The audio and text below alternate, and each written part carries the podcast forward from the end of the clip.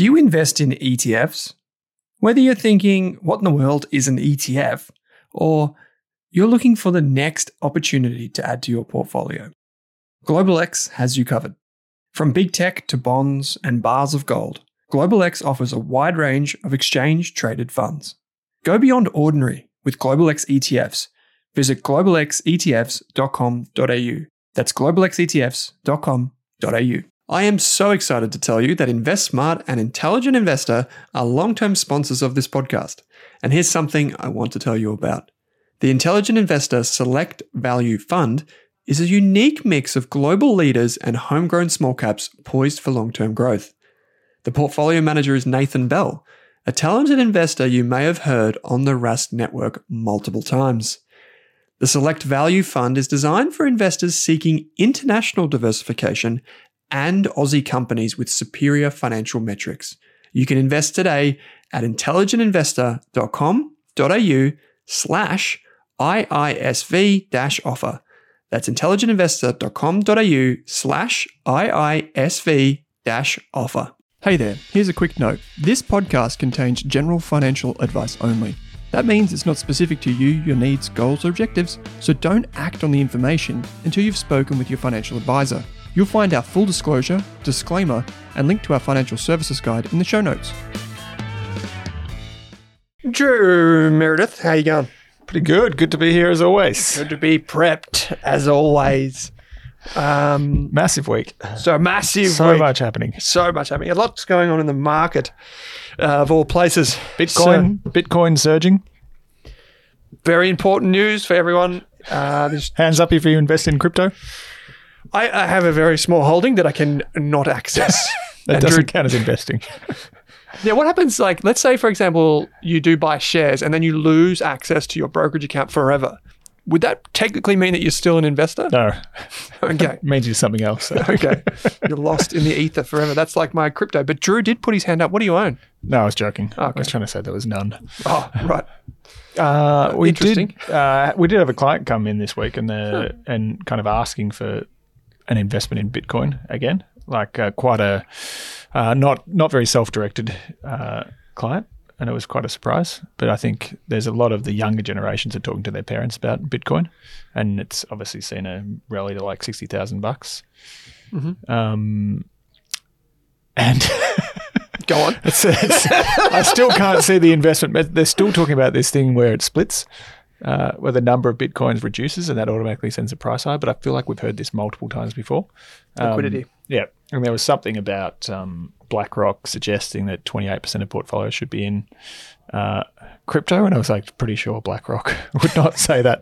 I don't think it'd be even 2.8, but I won't speak for BlackRock. This is the Australian Fake News Podcast coming to you live.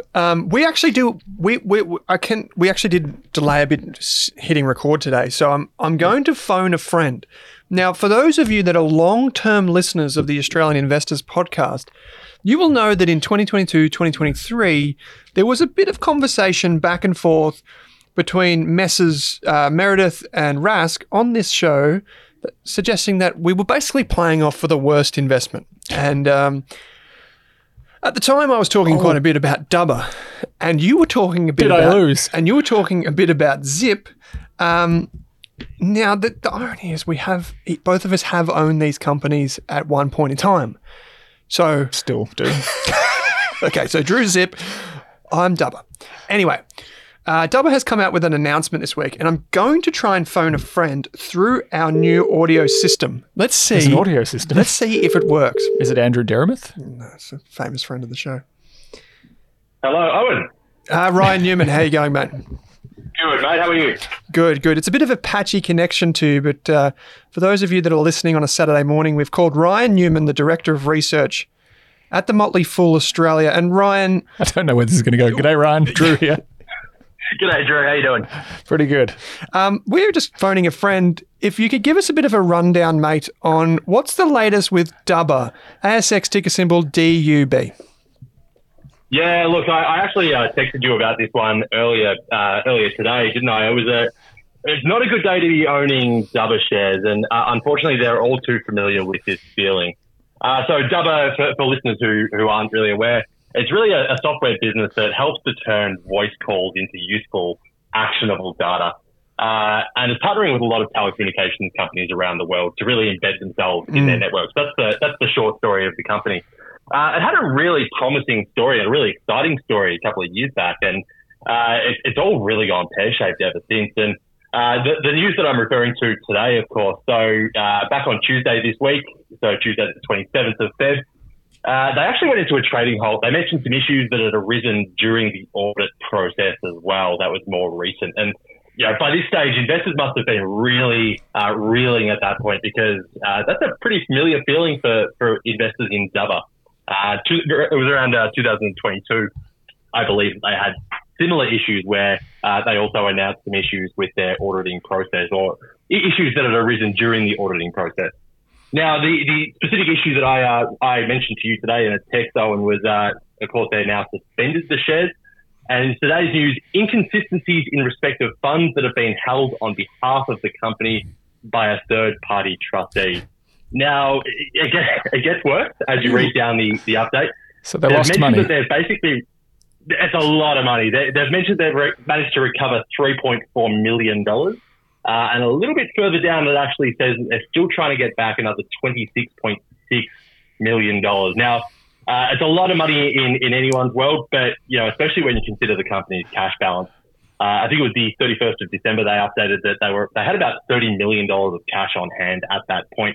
I can only imagine that included that $26.6 million that they've referred to there. So, you know, and there's been obviously a couple more issues arise through that process as well, or through that announcement. They obviously mentioned too, they mentioned their CEO and managing director by name. No, I guess, allegations have been made, but it's never a good sign, I suppose, when someone is mentioned by name. They also mentioned in that paragraph too that the matter is in the process of referral to ASIC. So, really not good news for Dubber or its shareholders, unfortunately. Yeah, no, it's definitely not, Ryan. And I know you did send me this message this morning, and you alerted me to it. But I know that you did put a sell recommendation on Dubber quite a while ago. So, yeah, credit to you. As I wish I had sold it earlier, mate. I didn't sell it soon enough, unfortunately. As you said, we did own it. It was a really exciting story at one point, and you know, the results were coming through. There was a lot to be excited by, but I suppose what we did, we sold when we started to have some concerns about the business, and I suppose there were really more questions than answers at that point. And you know, certainly if you can't trust the people that are managing your business, then it's not a good place to be. And again, I don't want to make any allegations there. I'm not going to make any allegations there, but you know, this is the second time in 18 months or so that there's been some issues found through the audit process. It's never a good sign. Yeah, and people can refer back to the ASX release where Ryan was verbatim reading some of those things from. So, plenty of information out there in the public domain. But Ryan Newman, Director of Research at the Motley Fool Australia, and I believe you're the lead analyst of Motley Fool North Star. If people listening to this want to hear more from you. Yeah, please. Yeah, so currently the service is closed. However, we do sporadically reopen every few months or so. So please be on the watch out for that. Would love to have some new members on board. Yeah, wonderful. So that's at fool.com.au. Ryan Newman, thank you for joining us, mate. Have a wonderful rest of your day. Thank you. Enjoy. So that was Ryan Newman, Drew. So that $30 million is gone. Yeah. So I'll give you a bit of context on this. So I was looking. So the company released its quarterly results, you know, cash flow, whatever. And that was for the December end. So in the Q2 FY24 highlights, it said as a key dot point, cash on hand at 31 December 2023 was 30.2 million. Then they got suspended because there was a few inconsistencies. Then they came out with this announcement today, and I'll read verbatim. Approximately $3.4 million... Oh, sorry, I'll go a bit higher. A preliminary investigation by the company has uncovered that funds purported to have been held in a term deposit account may have been applied for other purposes and not currently available to the company. And they go on to say, approximately $3.4 million of these funds have been recovered. And as it continues its investigation into this matter, the company is evaluating avenues for further recovery of the balance, an action that may be required to support any additional funding requirements as a result.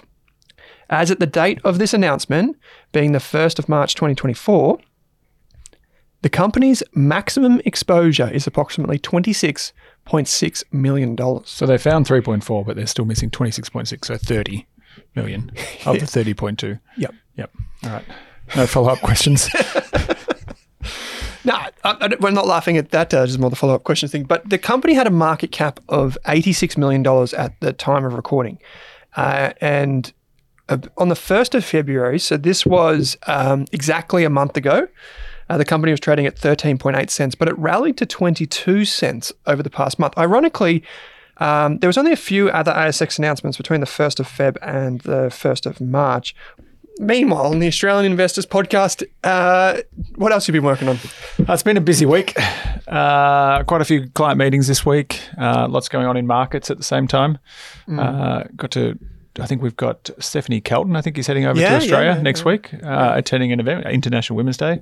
Yeah, cool. It's another week ahead. I think we always reflect on some kind of interesting conversations we have with clients of different types. So, yeah. So she'll be actually appearing on the podcast. She'll be joining us. It's Stephanie Kelton. Yeah, bruh. Of course, mate. Australian Investors Podcast. Where it's at. She'll be joining us remotely for a little while. And that'll be great. We've got some great guests lined up. So she advised Bernie Sanders, is a proponent of, or an explainer probably, of Bill Mitchell's Modern Monetary Theory. Yep. Exactly. And wrote her own book called The Deficit Myth, which I found really informative, easy to read, really popular version of Modern Monetary Theory. So for any of you that, I know many of you were really interested in the Modern Monetary Theory episode we did with Bill Mitchell, Professor Bill Mitchell, she can answer questions. So I'm going to put some of those to her. Obviously, she's a very, very prominent person in the economic space. So coming out from the US, she's on a bit of a tour down here. So we've got about 45 minutes with her, which will be lovely while she's on the road. We were lucky enough to go to an Australian Ethical event during the week, which was quite interesting.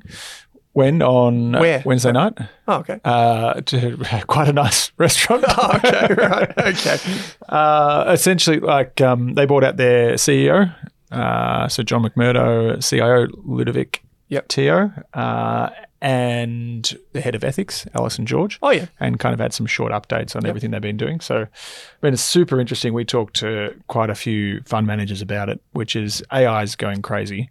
And naturally, NVIDIA is going up and a heap of other semiconductor chips, but not everyone's looking beyond that at the moment. We tend to get this kind of tunnel vision. And there's a lot of talk about the ancillary services that go around that. So one would be data centers and the way these fit into whether it's an ethical or a kind of more sustainable approach. And then we can't run artificial intelligence. We can't run data centers without a whole heap of electricity. So how central the grid and solar and renewable energy is to powering the artificial intelligence trend or theme is incredibly important. So that was one of the big topics that came out. Would you get a battery and solar panels on your house? Yes, I would. Yeah, definitely at this point. And my next car will be an EV.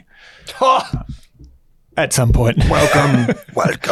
I just kind of needed to, I like, the rev that comes out of a car? Oh, yeah. You're a bit of a petrol head, are you? No, not really. You drive around a super impressor or a Skyline or something like that? No, nothing of the sort. Oh, right.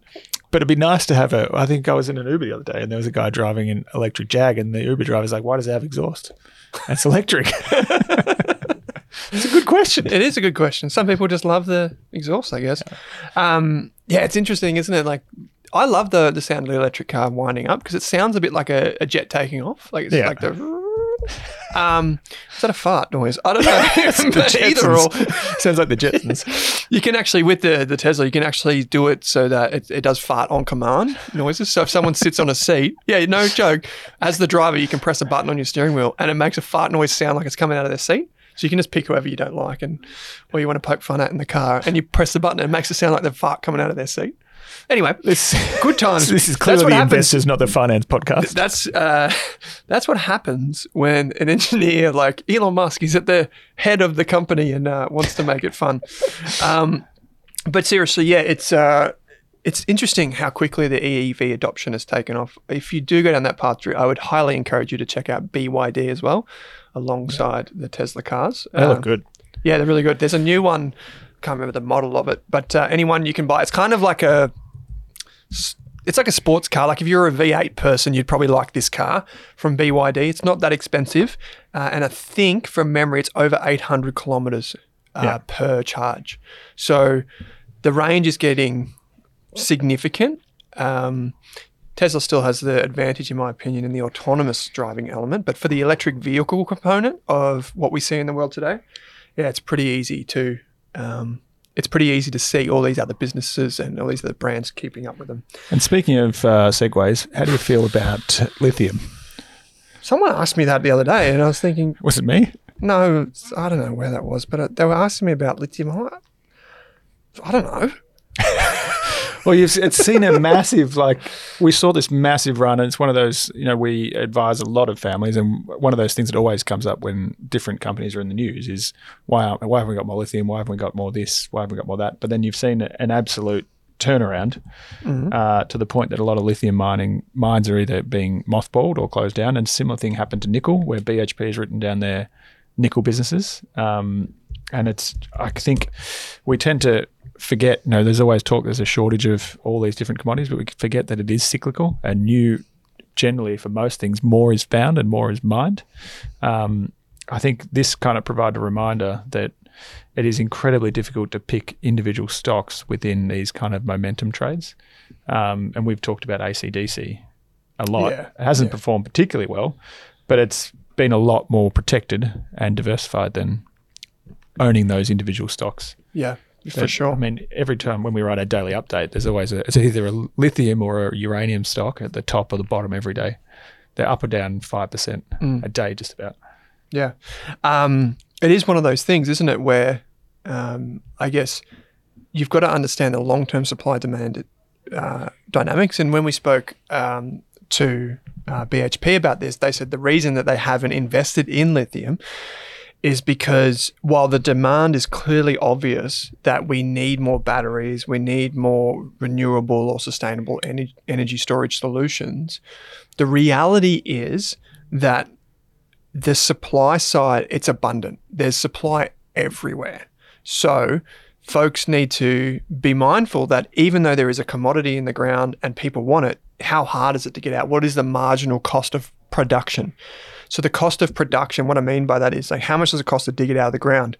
If the price of lithium, for example, is 100 and the cost to get it out of the ground is 20, if there is abundance, it will eventually fall to the marginal cost. Exactly. And what you're going to end up with is, that market price. It may, even though that may be what we call equilibrium around the outside, you may see little fluctuations, but say something like iron ore, which is quite different. Iron ore isn't that common. It is as a, as a resource, it is throughout the world, but it's not as common as lithium in terms of its where you can mine it from and how you can get it to market. Yeah. So that's why Australia is so valuable, as well as some parts in South America. And that's why the bargaining power, the purchasing power of BHP and Rio in iron ore, where their cost of unit production is $8 and it's selling at 110. Yeah. And where if you're a lithium and highly competitive, and your profit margins disappears overnight. Yeah, I think one of the things that is probably most interesting about BHP in particular is that copper, the Olympic Dam assets and the copper integration. I think that's the thing that people should be watching. Lithium itself, yeah, sure. I mean, there are many ways to play it. We've got the ACDC ETF, as you referred to before. That's a kind of a whole of asset class because you get the vertical integration. I think when we had Kanish Chug on the show talk about ACDC in the past, he did mention that, there's a vertical, vertically, it's not vertical, a vertical supply chain. So you've got car manufacturers, you've got producers, you've got technology providers. Yeah. And at the time when you probably thought about that, why would you have BMW or Renault in an ETF that's for ACDC? Surely it would just have lithium batteries. But the reality is, if you just had that, your ETF would be way down now. Yeah, it could be 80% or something down, I think. Yeah. Whereas now, it's pretty much flat year over year. Yeah. Whereas many of the lithium companies have been smoked. And that's why the answer to a lot of these questions is always it depends, because or ETF in this case. Because, you know, if you're investing for retirement, you're not, I don't think you, for most people, you shouldn't be, you're less comfortable with the vagaries and the massive volatility that can come with a single commodity company. Yeah. So how do you diversify that? Still give yourself an exposure to what will be a long-term theme, but do it in a more diversified and less risky way. Yeah, yeah. It's one of those things where people need to be mindful of the hype. And this is same with AI right now. Same with, you know, cannabis stocks quite a few years ago. Unless you can identify why your business has a sustainable competitive advantage, you know, the old cliche is like Warren Buffett buys Heinz, he doesn't buy baked beans. Yeah. So you take the baked beans in and you turn it into Heinz. Unless there's something unique about your business, don't tell me it's the assets, don't tell me it's like the cost of getting it out of the ground. Like, what is it that makes your business sustainable? It's not going to keep growing its profits. So I got a hypothetical to you, Drew. Hypothetical. What are the most, or some of the most overused finance words? One big one at the moment, which has been hanging around for a little while, is right size. Right size. Yep. What does that mean? So in the most simple way, you've hired too many people and you're sacking them. Oh, right size. Or as in like the companies. You have too much space, office space, so you're reducing it. What it's usually saying is you've gone too hard spending money and now you're cutting back on it. But we're right sizing rather than, you know, firing people. We right size, sorry, air quotation marks, not everyone can see. That's one that kind of annoys me. You know, this is where the kind of IR spin or the investor relations spin comes into announcements. Yeah. That's one that gets me every time. Yeah, and, fair. You know, the old Friends quote, pivot. It's definitely one of those. I have a pet peeve with retail investors. I hate it when people say that. Of retail, yeah. I hate it.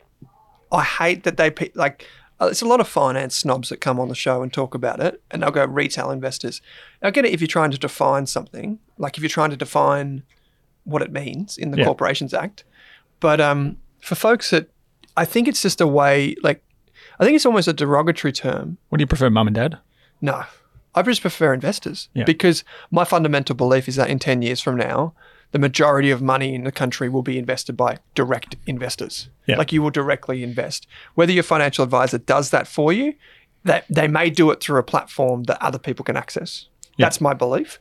But yeah, I find that's hard. I also find a lot of financial types use the word quantum a lot, a delta to describe the change in things. Like volatility is okay once or twice. Lean in, yep. Oh, wow. Oh, if we're getting into pop culture too, I hate the word vibe. I love vibe. It's Slave. A vibe. What generation are you? Oh my gosh.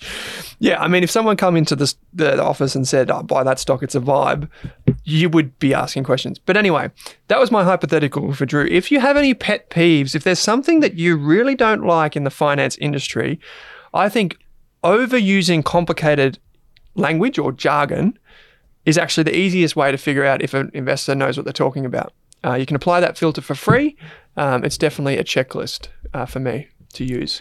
So, Drew, we do have some questions from the community that was sent in this week. Thank you to everyone who heckles us on the way in. We do appreciate that. For example, I'm going to send the first one over to you, Drew, about CSL in just a moment. We receive your questions when you go into the link in your podcast player and it says, ask a question. You can also do it on the Rask website. There's my question.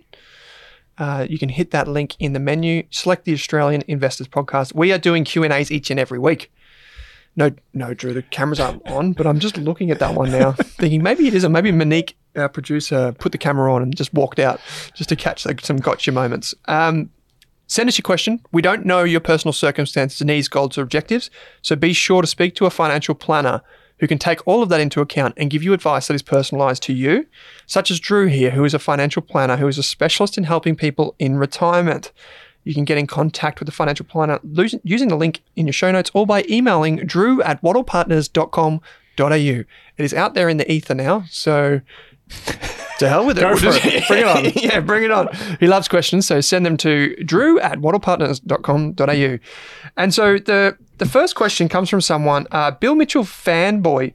And this person wrote in, Drew, and they've written in twice now, so maybe they're getting 4 copies of your new book, Golden Years. This person writes in, Bill Mitchell fanboy, Dr. Drew, I asked a question recently about your opinion of CFSL after the announcements the other week.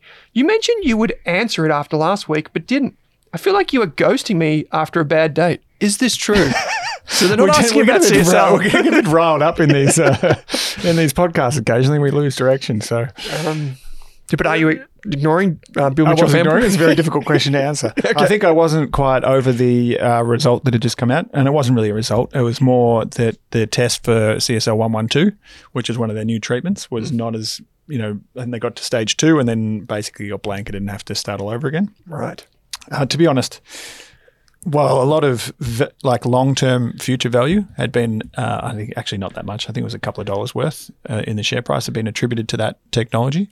So much is still reliant on the blood plasma work, the immunoglobulins, and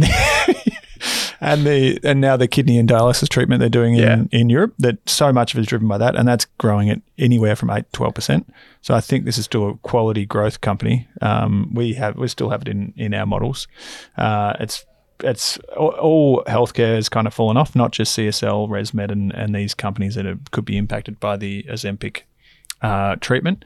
Part of that's because bond yields have gone up and stayed up. And some of the more traditional sectors have been more attractive and paying out good dividends. But I think I've said all over their socials, I see global healthcare as the next potential leg. Treatments being required, people are getting older. We still see CSL as a rare and one of the few global leaders based in Australia. Yeah, $136 billion market cap. It did fall recently as a result of the news from $305 a few days later to around about $280. So it would have seemed like a lot at the time, but it has recovered a little bit of ground since then. CSL, obviously one of Australia's biggest companies and most successful by far on the world stage. And good on you for keeping us accountable, Bill Mitchell fanboy. I actually do want to we didn't get a question about this, but it was in that headline last week, which was that we were going to talk about a super stock, and that was a play on words because we did talk about the supermarkets in particular, Woolworths, Coles, and everyone seemed to have forgotten about that already, except for a couple of politicians that dressed up as pigs. I did want to mention that my favorite supermarket in the world is Costco. Yeah. I don't think it's... Oh, you didn't say that last week. Yes, yeah. I wanted to say that, but Costco is the name of that company that I wanted to mention because not only did it have Charlie Munger as... on the board of directors, which is very, very, very rare. The way the company operates on a global scale is extremely unique and basically makes all of its profit margin from its membership. So effectively, the membership subsidizes the supermarket. And what's really interesting is that the way Costco has run its business has been a proven formula over many decades. One of the interesting things is they basically always force you, if you notice that where the stores are located, they are basically almost always force you to drive there. Yeah. And there's a reason for that. It's because theft is a big problem in supermarkets. And so they wanted people to go with their car so they have more room to take things home, but knowing that they're probably not going to get people that just go in and buy one thing and jump on the train or something like that. They're getting a certain type of customer that has to drive a car to the location and buy 400 packs of potato chips. And just get, even before you get in your car, they're in your mind telling you to take the car, empty the boot, and get ready to buy something. Paper. And everything around the business is so unique. And I just think that's why it's a wonderful business. Do I think it would be a great investment? Well, I'm actually not as convinced. I think it will be a market-beating one. I just don't think its best days are ahead of it. I think it's doing some, fulfillment and shipping and online orderings and that sort of stuff nowadays. You can view the catalog online. Would you compare it to an Aldi? Yeah, but I think the key distinction between Costco and Aldi has always been that Aldi is cheap, Costco is good value. And I think that's the key distinction is it's never cheap to go to Costco, but what you get is value. Like, I can tell you right now, the lamb cutlets from Costco are the best I've ever eaten. And I've been to Canning's and that type of thing. I'm telling you, it's really good. And that's reflected in It's really slim profit margins, but really consistent profit margins. Yeah. It's a wonderful, wonderful business, really well run. They appoint people from internally, which is another part of their culture. The CEO is someone who started just in, basically what most people would see as not a professional CEO, because he has lived and breathed Costco. He started on the floor, became a store manager, rose up the ranks, and a few decades later, he's now at the top. It gives you a sense of who he is and who the business is. And unfortunately, that's actually quite unique. A lot of younger people can't comprehend that you would be at a job for 30 or 40 years. But that's the kind of place Costco is. Yeah. And I think that's what makes it so unique in the global supermarket landscape, even to fend off competition from the likes of Amazon or Walmart, all these businesses right around the world, and still expand. Hell of a business. And I could see myself owning it, but I don't know. I wouldn't have a big position in it because I think it's competitive advantage. I just don't know if it's got pricing power, to be honest with you. Not like Woolies or Coles. Yeah. Reading on that again, yep. Yeah. Woolies drops the prices, someone complains. Woolies raises the prices, someone complains.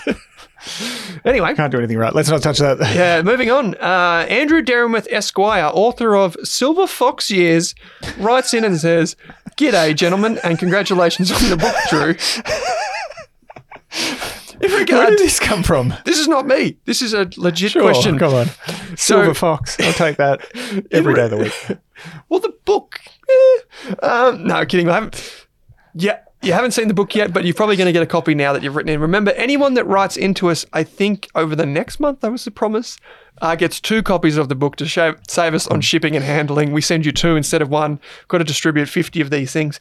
In regard to salary sacrifice, Drew, is it generally a more effective strategy in younger years to take advantage of the effect of compounding over a longer period, or is it a better strategy to take advantage of closer to retirement and instead look at wealth building outside of super in the younger years with quote-unquote retail investing? I'm saying retail. We'll give him a pass for this one week. Direct investing. Direct investing. Or non-super investing. I'm super keen to hear the "it depends" scenarios. True. It depends. Okay. Very much. Thank you very much. Very much. And that is the end of the answer. I mean, the massive one here is that superannuation is subject to preservation. So, if you're contributing it in your 20s or 30s, you're not going to touch that, at least at the moment, until you're 60. And there's every likelihood that'll be at 65 or even 67 at some point. So, the age pension, which is separate to super, you have to be 67 to get that. Wouldn't surprise me if they match those 2 up.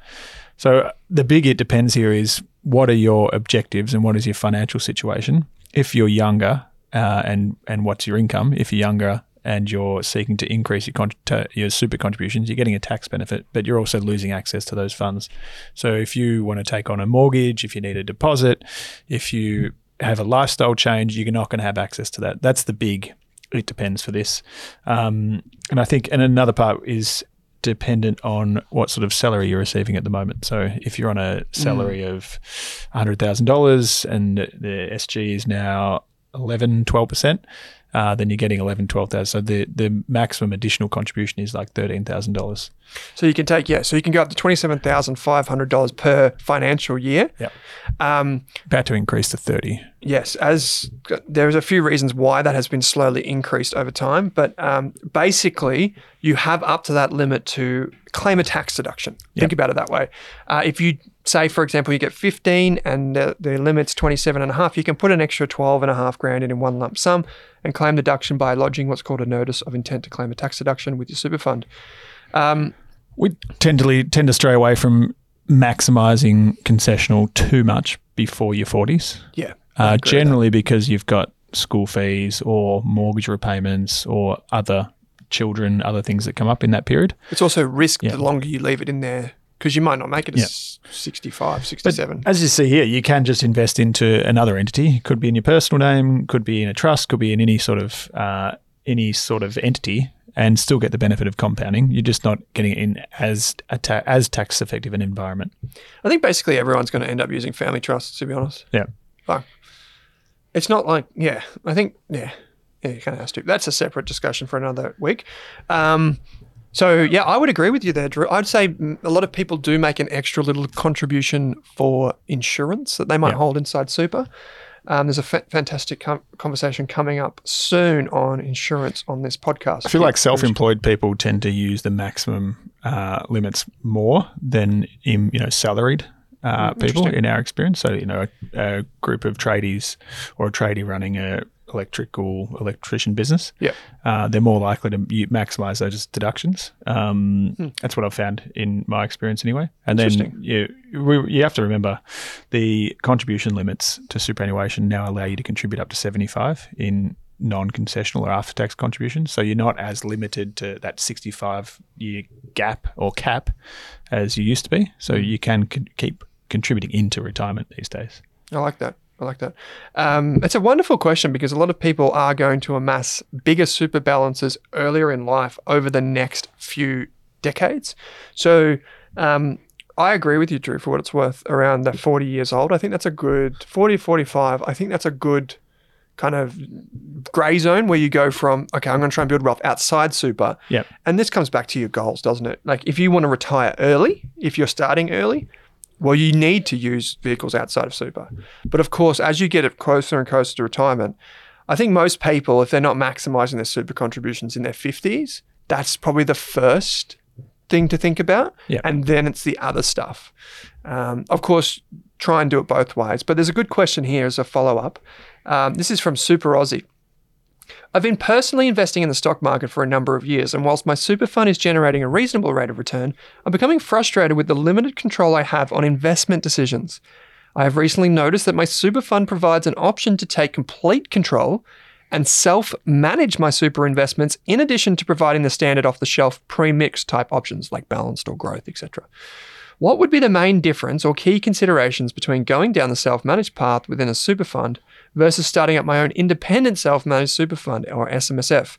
End question. I will just say that we can't give any type of personalized advice, and that's particularly important with a decision around superannuation because there are many other things that come into consideration here. Things like insurance cover you may lose if you do make changes to your super fund, for example. I keep looking at that camera, don't I, Drew?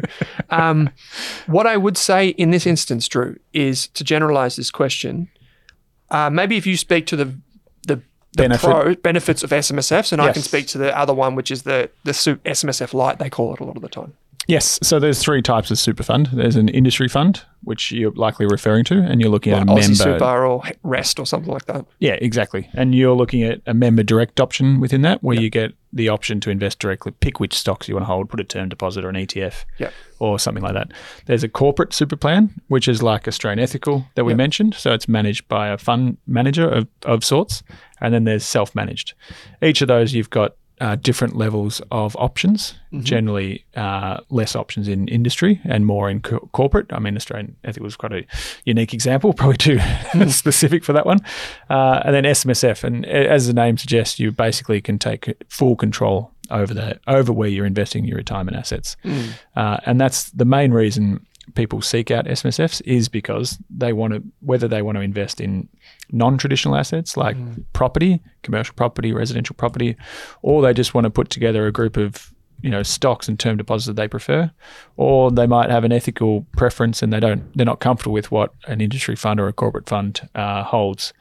The big benefit of SMSFs beyond control and transparency, so knowing every one of your investments, is the cost. So one of the issues in the advice or in the superannuation industry is that every fund or super fund charges a fee is based on a percentage. Yep. So, the higher your balance goes, the more you're paying. Doesn't necessarily cost more money to manage your portfolio in that way. Yeah. Whereas an SMSF, if you're doing it yourself, the only real cost you have is an administrative cost of the cost of a tax return and an audit each year. Generally, you're looking at anywhere from $3,000 to $4,000 for that. As a tax return and audit. Yep, and it doesn't go up or down based on your assets. It basically is a fixed cost. Naturally, once you invest into shares, ETFs, then you have management fees on top of those. But the big driver is that cost. And ASIC said it's cost effective for fund, people with more than $500,000 combined in super. We're more like 750 is where it becomes really cost effective. But the fixed cost versus percentage and the ability to control every decision are the two are the key benefits on SMSFs. Yeah, and you can have more than one member, right? So you can have six members, yeah. Yeah, so you can have a family or combined husband and wife. Yeah, something like that, yeah. Which makes a lot of sense. The thing that's interesting is for the member direct options. So member direct, for those of you that don't know, member direct is kind of like you log into Aussie Super or whatever. And when you log in there, you can choose from like growth or high growth or something like that. Or you can go to their other side, which is where you can pick your own ETFs. And typically there's a really limited like menu. When I say really, like some of them don't allow you to invest outside the ASX 300 or ASX 200, which is probably for good reason, to be honest. For most people, they think, oh, I can get my hands on this. I'll just go and buy the next growth stock in lithium. Yeah. And it just because it's in the ASX 100, like, it doesn't mean that's a good investment. And so I think it's actually quite good that people can't put their hands on some of that as much as they'd like. I'm actually a fan of the SMSF Lite, sometimes referred to, or the Member Direct. I'm actually a fan of it for people that don't have those big balances, Drew, if you do want to just invest in an index fund or you do want to invest in a very diversified, low-cost portfolio, you can do that. I don't. I just use the index option because Aussie Super has an index option. A lot of them do. Like Rest has one, I believe. Host Plus has one. I think the drawback is just that control. That you can't access everything you want. So you have to have to have a reasonable balance, and then you also have to really want to decide what you're holding and what you're not holding. Yeah. I mean, we've found SMSFs are more popular and more suited to retirees because the approach of an index approach or a lot of other super funds is very growth focused, a lot of alternatives, and most members of super funds are in their 20s, the average member. Whereas once you hit retirement, you want to know what your cash flow is. You want to know how much money you've got in the bank at all times, and no, you're not selling shares or things that have fallen solely because you're paying out your pension then. So that's one of the other ones will be the transparency you get as a retiree to know you have cash in the bank. Yeah. Yeah, like it. So that's a really good question, and people like those two kind of tie together really well. Is people investing more, but also wanting to be more mindful.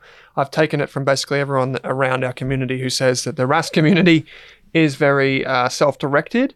It's just important to understand that you may be self-directed, but when it comes to big balances of money, you basically want to make sure that it is fit for purpose. You are doing what you should be doing based on, as objective a look at the data as possible. And that means staying diversified, staying low cost, not to the extent that your returns become nothing, but being mindful of what you can control and what you can't. Shadowcat writes in and says, any comment on the latest news from your old favourite Dub? We covered that for about 20 minutes. Yeah. I'm just going to make notes, www. But what I would say is the thing that you can refer back to, I wrote an article in 2022, October, say Dubber is in a bad place, now what? If you go back and read, there's a section in the article, they say it's poor form to quote yourself, but I will just read this bit out. Just look at the sections where I mentioned about acquisitions. I think that's the section that kind of spooked me the most. I'll try and put a link in the show notes for today's episode for people that are interested. But basically what happens in companies that For companies that acquire other businesses, the easiest way to say growth is organic, remember there's organic growth, which is just the company selling more widgets or services.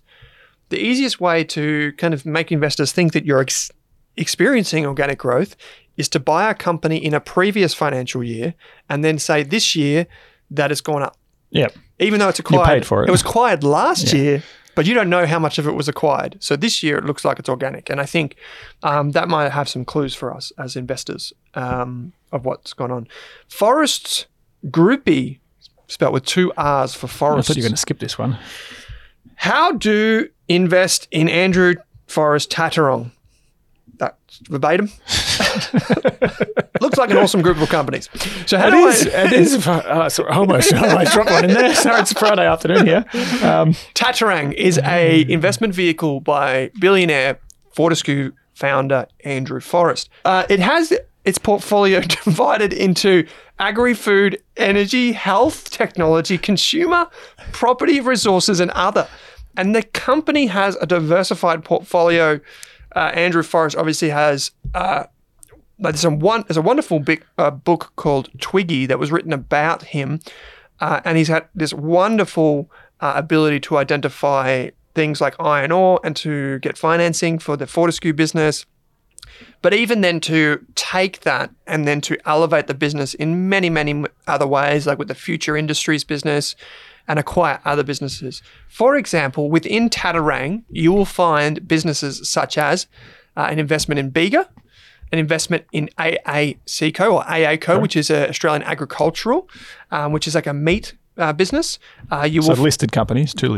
Yes. You will find Akubra, which is Drew's favourite style of hat, and RM really Williams, which is my favourite version $600 of boot. So if you're listening, send us care of Drew Meredith. No, but seriously, RM Williams, wonderful, wonderful brand. Akubra, wonderful Australian brand. And I'm so proud to see these back in Australia. Also, the rugby team, Western Force. There are many other things that go on and on and on. So, it's a great diversified portfolio. Super interesting. And he's buying up some really good Aussie brand names, which I think is a great story. Using all those iron ore billions to invest back in the country and keeping production onshore, I think for a lot of them. I won't be, don't take me word for it. I believe with RM Williams they are, yes. I think he's excellent. Naturally there's a few companies there, ASX listed, so you could buy, maybe Wyloo isn't anymore, but Bega, AACo, you can copy some of this. Yeah. But then a lot of the investments he makes is actually in kind of joint ventures with other groups. That the part of Tattarang and I think Twiggy's approach is to bring other people along for the journey. So I know that Squadron Energy, which is their renewable energy projects, bought WindLab, which is the wind turbine business, and that's also part owned by Federation. Private equity, Australian local Melbourne private equity group. So, sometimes there's other ways to get access to these deals that you can't see just on the ASX, but you can't, unfortunately, invest in Tattarang. Yeah. It's actually a wonderful collection of companies here. You can head to Tattarang, spelled TATTARANG.com, and you can see the full list. And we don't have a connection, unfortunately, Forrest Groupie, so we don't know how to invest in something like that. But there are businesses in Australia that do have diversified portfolios of public companies being on the stock exchange and private companies. We've talked about businesses like Washington H. Soul Pattinson. There are some listed investment companies that do something similar. Even businesses like Wesfarmers do these types of things through something like Premier Investments, which is the owner of Smiggle and Just Jeans and these types of businesses. Although they're not full private companies or half owned, you do get in one investment, say in Premier Investments, which is run by Solomon Lew, you do get exposure to like five or so retailers. Even Breville Group, the maker of appliances and those types of things that may be in your kitchen, has other investments, say in Myer or other businesses dotted across the place. So, you do get exposure to multiple businesses. But it's actually a really good way to think about diversification. Like Berkshire Hathaway is another great example of owning many different parts of other businesses. Okay, we've probably got time for one more question, Drew. I don't know which one you want to look at, but there's been some really good ones today. Maybe Moonshine Washing Line. Moonshine Washing Line, yep. So, Moonshine Washing Line writes in and says, fellow punters, don't know who he's talking to, or she, does a director buying shares on market always signal that they believe the stock will go well, or can they be buying for other reasons? I have observed one small cap fund that has done terribly over the last few years, but pays an honest dividend, where directors have in stages bought large sums totaling over 10 million. So, I think you're saying small cap company. Not a fund, yeah. Yeah. So, basically... That's a really good question. Yeah, it is. Because a lot of people take this as... the only signal? Yeah. So where does this come from? So this is a great question, punter. Where it comes from is that some people have cottoned on to this belief that when a director buys shares in the company that he or she runs, because they have all the information and we only have limited information from the outside, that they must know something and it must be a good investment if they're doing it. And they're only allowed to trade at certain times as well. Yeah, they have blackouts and they have windows where their board of directors approves them to buy shares. And that's obviously they're not allowed to act on private information or non-public information. I feel like a director selling tells you more than a director buying. Yeah, so what's the old cliche? A director buys for many reasons and sells for one. Yeah. Now, some of the people that sell will tell you that it's for tax reasons, which is the classic diversification. Yeah, diversification. And to be honest, like if I was a billionaire and I had $999 million of my money in one thing, I would probably want to diversify a little bit as well.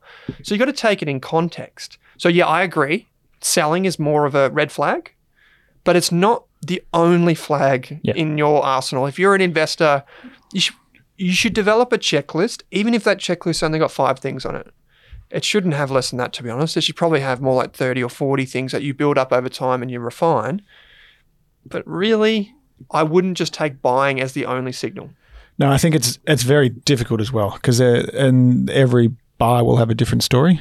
I know there's plenty of examples where a company has struggled or had earnings downgrades, and the first thing directors do is try and go out and be clear on buying stock to give confidence back around their own confidence in the company, but that doesn't always work.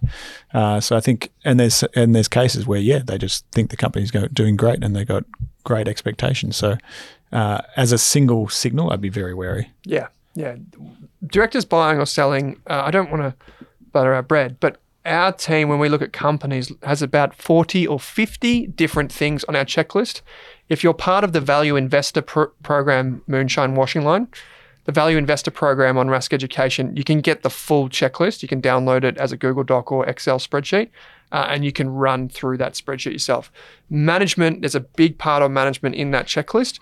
But at the end of the day, there's so much more to it. Like I remember talking to an investor about a company that was on the ASX and them saying, the director only owns like 6 or 7%. And I calculated, I was like, that's about like $350 million worth of shares. That's a lot of money. It doesn't matter if it's only 6 or 7%. Yeah. What matters is how much does it matter to that one person. Yeah. It's like Tim Cook at Apple. He didn't own anywhere near the amount of shares that Steve Jobs did, but he'd still been a lifer. He'd been at Apple forever. And he still had enough shares that it was 14 times his annual salary in shares.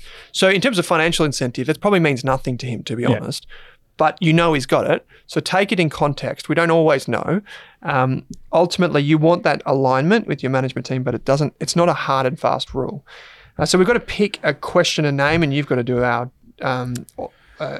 ceremonious dad joke for the week, Drew. I kind of liked Andrew Dyrmuth, Esquire, author of Silver Fox Ears. Yeah, it did get you going. Yeah. Okay. So, Andrew Dyrmuth, Esquire, author of Silver Fox Ears. That was your name that you gave to us, which is a heck of a name. It's a question in itself. You are the winner of this week's Value Investor Program, $499 course that you can get on Rask Education. If you earn income from it, maybe it's tax deductible. Ask your accountant. For you, it's free, however. Silver Fox Years.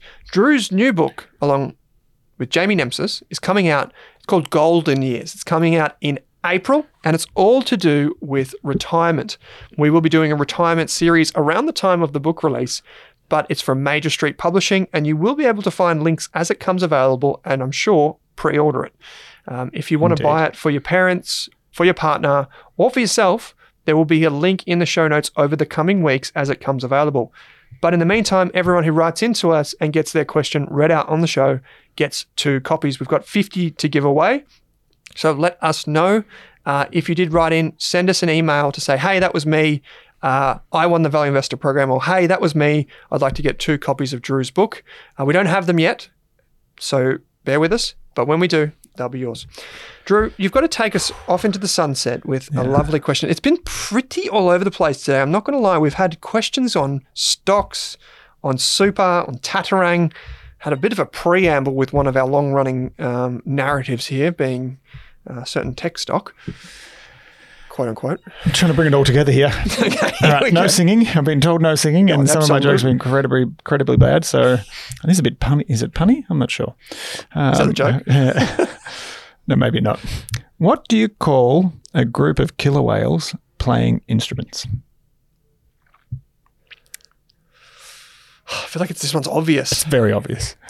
kilo something? An orchestra. Orchestra. I get it because they're orcas. I think it's that one. Yeah, it's a slow burn. Yeah, I like it. And there was also a wonderful note that came in this week from Commodity Caregiver. Said, just a note, I've learned so much from the Rask Network, mostly the investing channel, so thanks for what you do. Commodity Caregiver, your name's on the show, so you can get a copy of Drew's book as well. Thank you for that wonderful note that you sent in. You do have a wonderful question. We'll try and answer it next week when we have a little bit more time, but keep your questions coming in, peeps. We love it. We love the banter. We love hearing from you, and keep giving us tips and tricks and feedback along the way. Drew, from Model Partners, as always, thanks for joining me. Good to see you.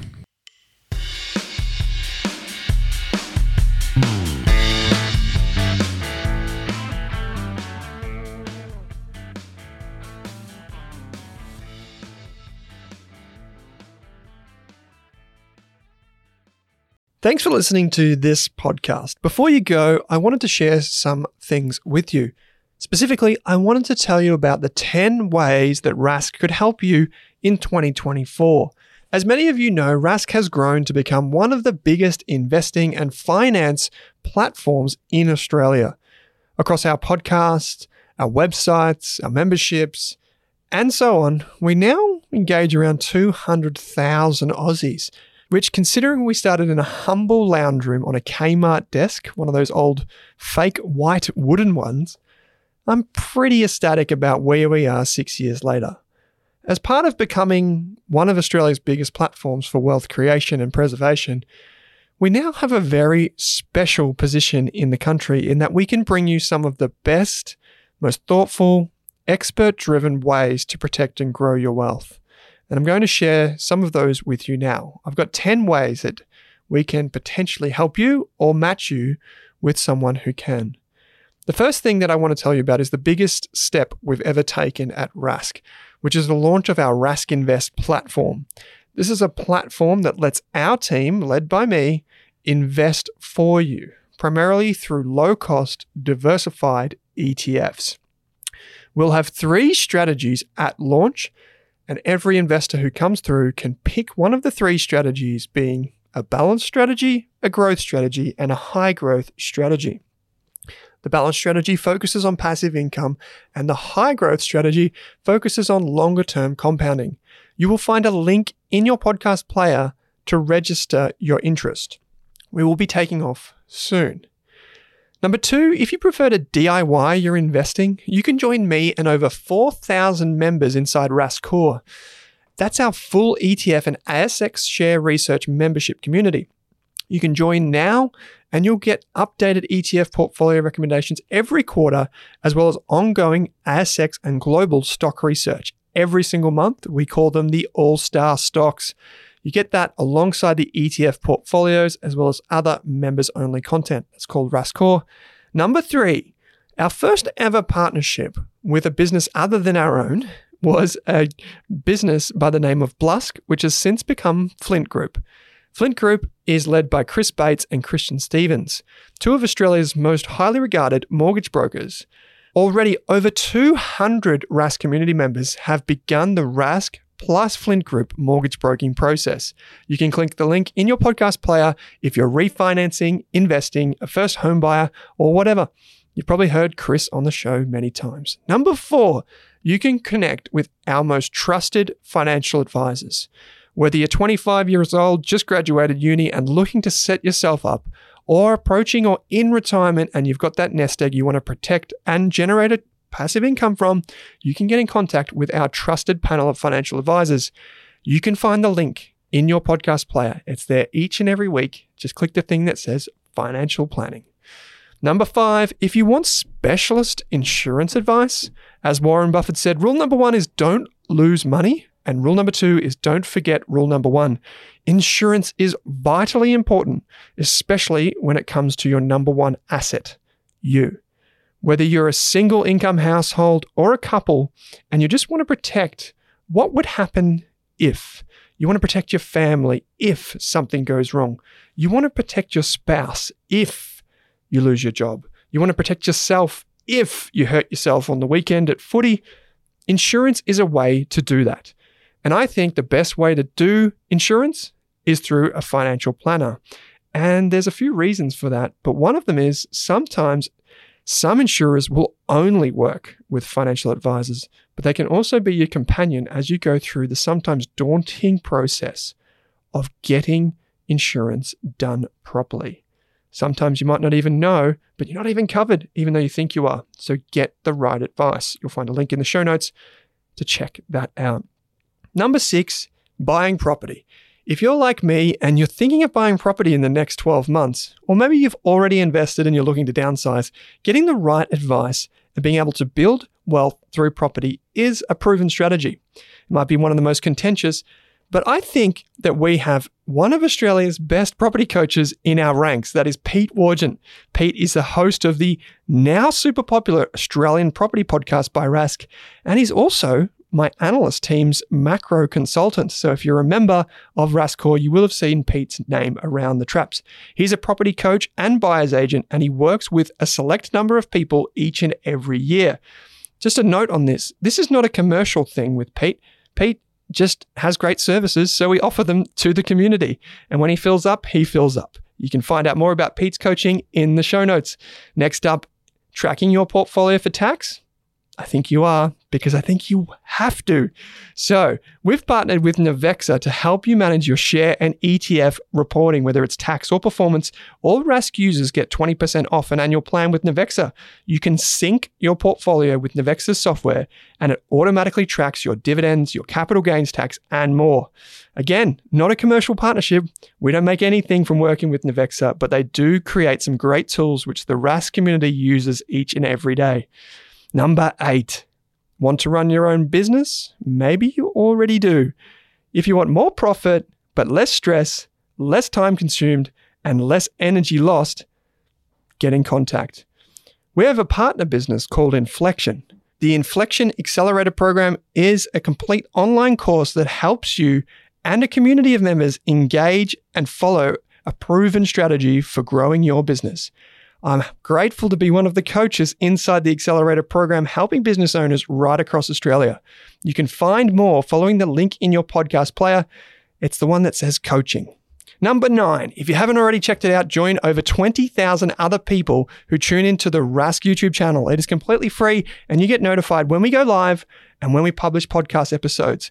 There is a podcast on the Rask Network each and every day, as well as bite-sized material that's less than 60 seconds, or those really punchy tutorials and webinars that are just 15 minutes that take you through a really exciting topic, whether it's how to buy a property, whether it's how to pick a dividend ETF. Some of our most popular content actually just explains things like, what the heck is franking credits and how do I calculate if I've got some? That's on our YouTube channel. Number 10, if you want to be a better investor, a saver, a better partner with money, or just understand your own relationship with money, you can do that. All of that by going to the Rask Education website and taking a free course. We've enrolled over 26,000 students at the time of this recording, and we're on a mission to get to 100,000 in the next few years. Rask Education is our mostly free education platform, covering everything from budgeting and automation to the probably, I would say, the best value investing program in the country. So whether you're a value investor, an intermediate investor, you want to know how to value Woolworths shares, or you simply just want to understand what ethical investing is or buy your first property and what actually happens on settlement day, head to the Rask Education website and enroll in something today. It is free and it supports us, because then I can come on here next month and I can say we've got 27,000, and hopefully we reach critical mass where we can help more Australians manage their money better. Thank you for listening to this long-winded ad. If you want to get in contact with me, you know where to go. There's a link in your show notes. Basically, these 10 services, even though some of them we don't make any money from, support Rask and allow us to produce these podcasts, attract the biggest and best guests from Australia and around the world, and bring them to you to answer your questions. Thank you for being part of the Rask Network, and thank you for your ongoing support. Bye for now.